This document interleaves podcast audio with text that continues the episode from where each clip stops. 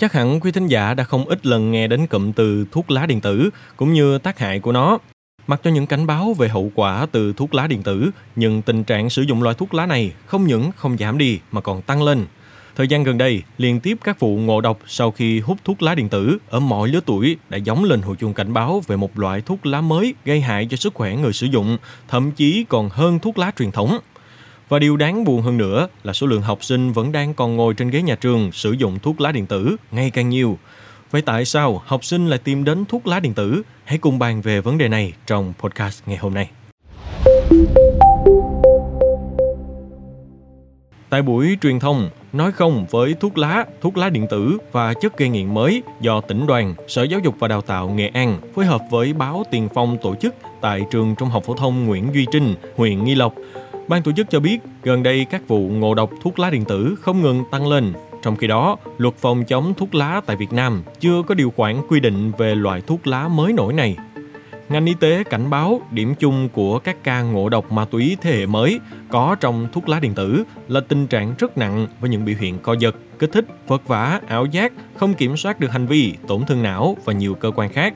Đáng chú ý, các mẫu xét nghiệm ma túy có trong thuốc lá điện tử trước đây thường chỉ phát hiện một chất chứ không trộn tới 3 đến 4 chất như gần đây. Khi các chất kích thích hoặc ma túy được kết hợp vào thuốc lá điện tử, không thể dự đoán được hậu quả và điều này có thể gây ra những hệ lụy nghiêm trọng. Đáng buồn, đối tượng tiêu dùng chủ yếu là người trẻ và học sinh. Điều này làm cho tình trạng trở nên đáng lo ngại hơn.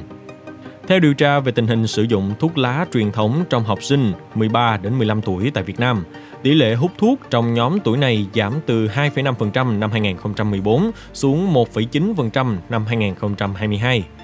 Trong khi đó, điều tra của Tổ chức Y tế Thế giới WHO với gần 7.800 học sinh trong độ tuổi 13 đến 17 tại 34 tỉnh thành của Việt Nam, tỷ lệ sử dụng thuốc lá điện tử trong học sinh vào năm 2019 là 2,6%, nhưng đến năm 2022 đã tăng lên 3,5%.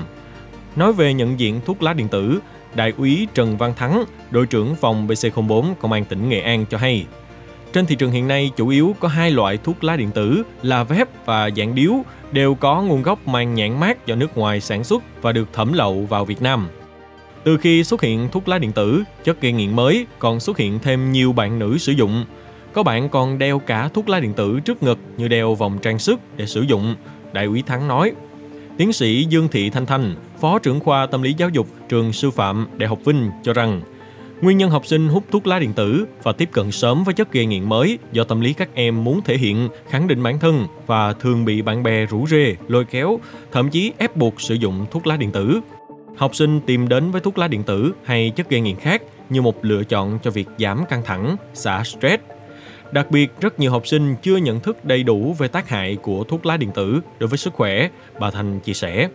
Đề cập đến việc phòng chống học sinh hút thuốc lá điện tử trong trường học còn gặp nhiều khó khăn, bà Thanh nêu giải pháp mỗi nhà trường cần phát huy vai trò, trách nhiệm của tổ tư vấn tâm lý học đường, nắm bắt tâm lý học sinh, kịp thời phát hiện, ngăn chặn hành vi hút thuốc lá điện tử của học sinh. Anh Lê Văn Lương, bí thư tỉnh đoàn Nghệ An, chia sẻ, Thời gian tới, các cấp đoàn, đội trong toàn tỉnh sẽ tiếp tục phối hợp với nhà trường, gia đình, tăng cường truyền thông, trang bị kiến thức cho học sinh với thông điệp nói không với thuốc lá, thuốc lá điện tử, chất gây nghiện mới trong môi trường học đường. Quý thính giả nghĩ sao về vấn đề này? Hãy tiếp tục theo dõi podcast Bảo Tuổi Trẻ để không bỏ qua những thông tin mới nhất. Cảm ơn quý thính giả đã lắng nghe số podcast ngày hôm nay. Xin chào, tạm biệt và hẹn gặp lại.